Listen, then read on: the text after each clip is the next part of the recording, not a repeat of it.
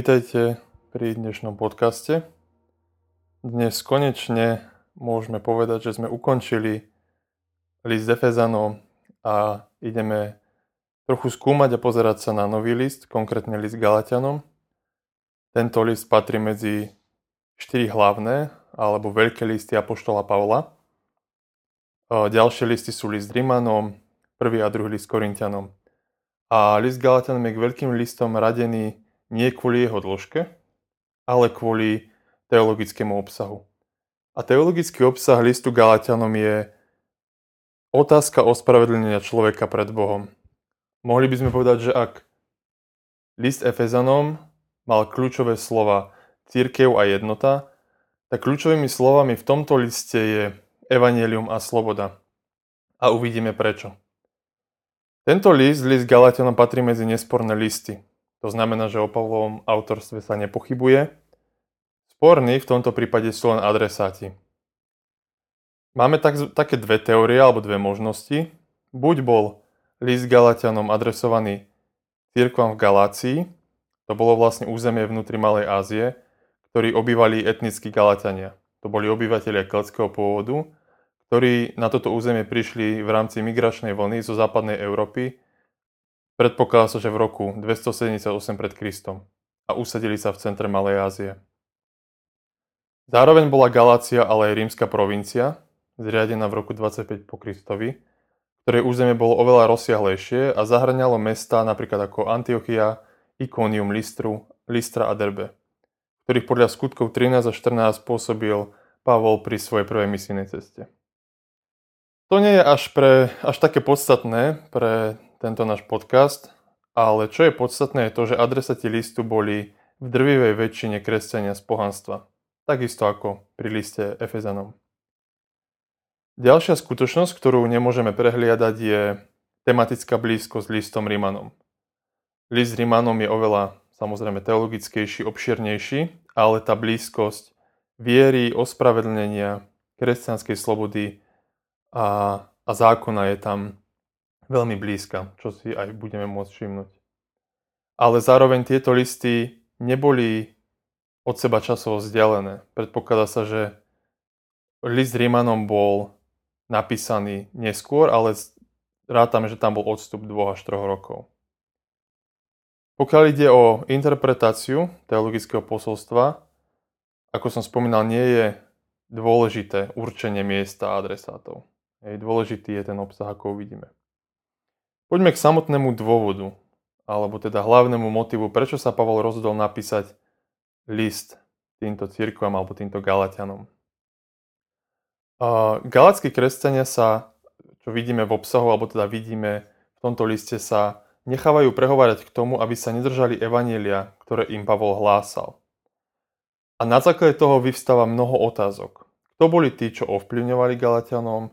Čo to znamenalo, že, že boli odklonení k evaneliu, ktorým hlásal Pavol. A či to bolo vôbec akože dôležité, čo to znamená. K zodpovedaniu tejto otázky máme k dispozícii len narážky a stručné vyjadrenia. A uvidíme, že Pavol sa často v tomto liste odvoláva na svoj, na pôvod svojho apoštolátu, na božský pôvod Evanelia, ktoré je hlása. A je dosť možné, že tí, ktorí sa snažili Galatianov prehovárať alebo odkloniť od tohto evanelia, ktoré hlása Pavol, boli odporcovia. Jednoducho boli to zrejme odporcovia Pavla ako takého a odporcovia jeho teológie a možno aj spôsobu, akým fungoval na týchto misijných cestách. V čom sa odlišovali a v čom boli, mm, čo vyčítali Pavlovi? Z istotou vieme povedať, že prikladali títo odporcovia príliš veľký dôraz na židovský zákon.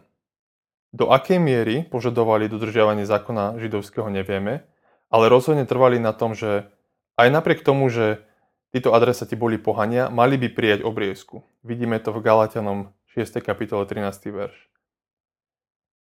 V biblistike, alebo teda pri výklade písma sa začal používať termín pre týchto odporcov, ktorý sa nazýva, alebo teda termín judaisti.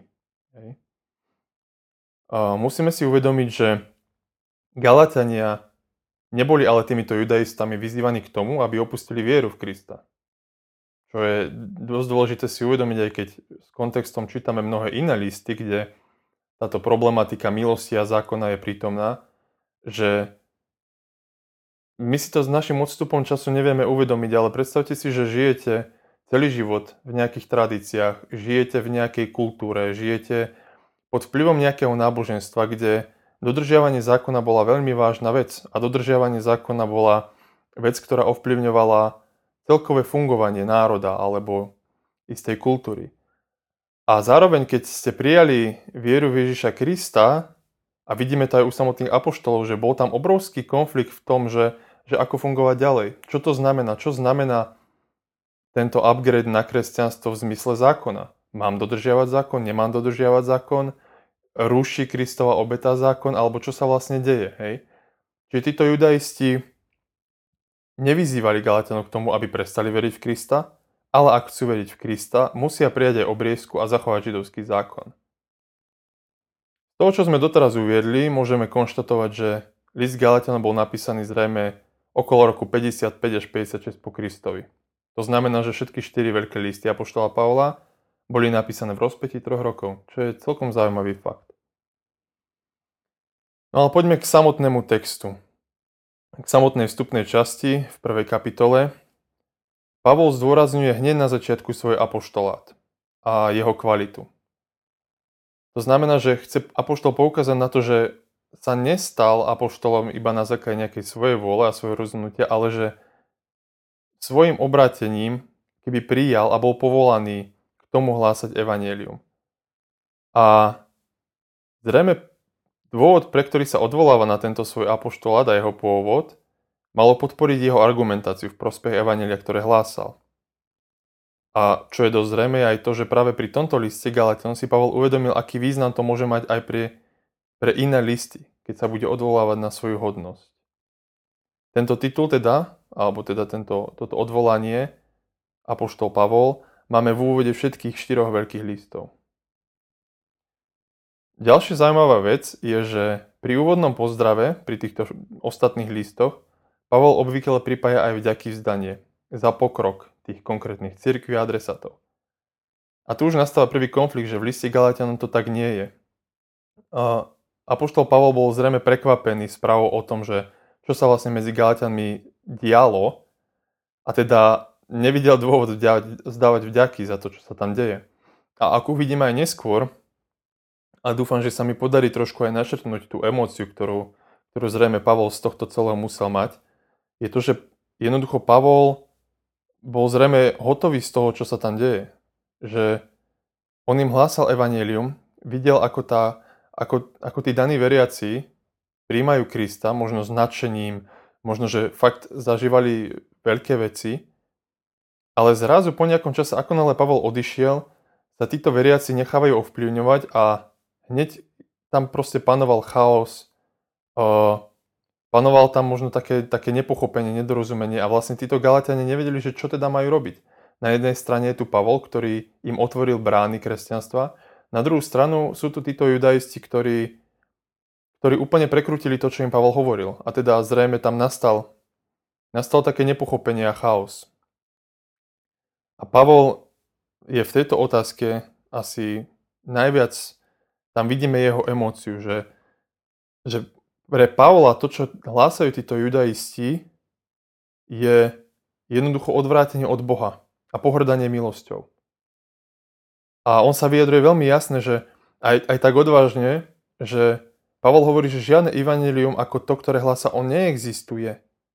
To, čo ponúkajú títo judaisti, je niečo prekrútené a znehodnotené. Že, že možno títo judaisti si proste povedali, že to nemôže byť tak, ako Pavol hovorí, že táto milosť nemôže byť až taká šokujúca, extravagantná. Že jednoducho zákon sa musí dodržiavať aj napriek tomu všetkému. Jednoducho Pavol aj vidíme to v 8. a 9. verši, kde Pavel používa formuláciu kliatby na tých, čo prekrúcajú evanilium, ktoré on hlása.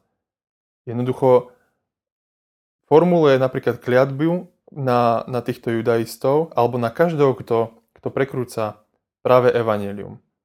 Používa sa tam slovo anatéma. Tu si musíme povedať, že toto slovo ešte nebola exkomunikácia napríklad z cirkvi, ako ju chápeme dnes, ale používala sa na označenie niečoho alebo niekoho, čo bolo vyňaté zo svetského užívania a vyhradené Bohu a väčšinou určená k zničeniu. Alebo jednoducho to môžeme povedať, že tí, ktorí prekrúcajú evanelium, tých Pavol pre, predáva alebo ich predklada Bohu a Božiemu súdu a Boh sám má rozhodnúť, ako to s nimi dopadne. V 10. verši sa Pavol pýta, či presvieča ľudí alebo Boha. A čo je zaujímavé, a zrejme z tohto môžeme dedukovať, že títo odporcovia uh, obvinujú Pavla, že sa snaží svojim evaneliom si na, nejako získať priazeň ľudí, alebo priazeň u ľudí. V 15. 17. verši je veľmi tiež zaujímavá vec a taká, také odvolanie na starý zákon. Pre Pavla znamenalo jeho obratenie povolanie do služby apoštola a hovorí o ňom ako o vyvolení, ako to vidíme u Jeremiáša 1. kapitoly, 1. kapitola 5. verš.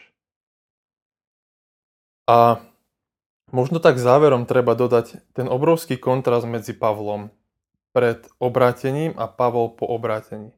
Pavol pred obrátením bol človek, ktorý celý svoj život stavil na zákon a na dodržiavanie zákona, na poznanie zákona. Bol to človek, ktorý, ktorý horlil za to, aby Jednoducho jeho život bol dokonalý, čo sa týka záležitosti viery. A na druhú stranu Pavol po obratení si musel tak radikálne uvedomiť tú milosť Evanielia, tú milosť radosnej zvesti toho, že Kristus ako keby naplnil zákon a zrušil nariadenia zákona, ako to uvidíme v neskôrších kapitolách, že táto skutočnosť samotná, podľa mňa, toto racionálne poznanie muselo v Pavlovi tiež zbudiť istým spôsobom to obrátenie, tú konverziu. Že často keď čítame o Pavlovi, tak si predstavujeme len to, ako spadol z konia, mal nejakú víziu a zrazu na základe nejakého emocionálneho zážitku sa mu zmenil život. Ale ja si osobne myslím, že tam, tam prebehlo aj nejaké racionálne poznanie toho, že, že na Kristovi alebo v Kristovi sa do, dovršil zákon a naplnil zákon a, a je to skutočne zaujímavé sledovať a možno to je aj taká aplikácia z dnešnej časti, že rozímať nad tým Pavlovým životom a rozímať nad tým, čo to pre neho muselo znamenať. Že on sa jednoducho dokázal chvastať tým, že alebo dokázal povedať, že nikto nedodržiava zákon viac ako ja. Že nikto není, dá sa povedať, dokonalejší v dodržiavaní zákona ako ja.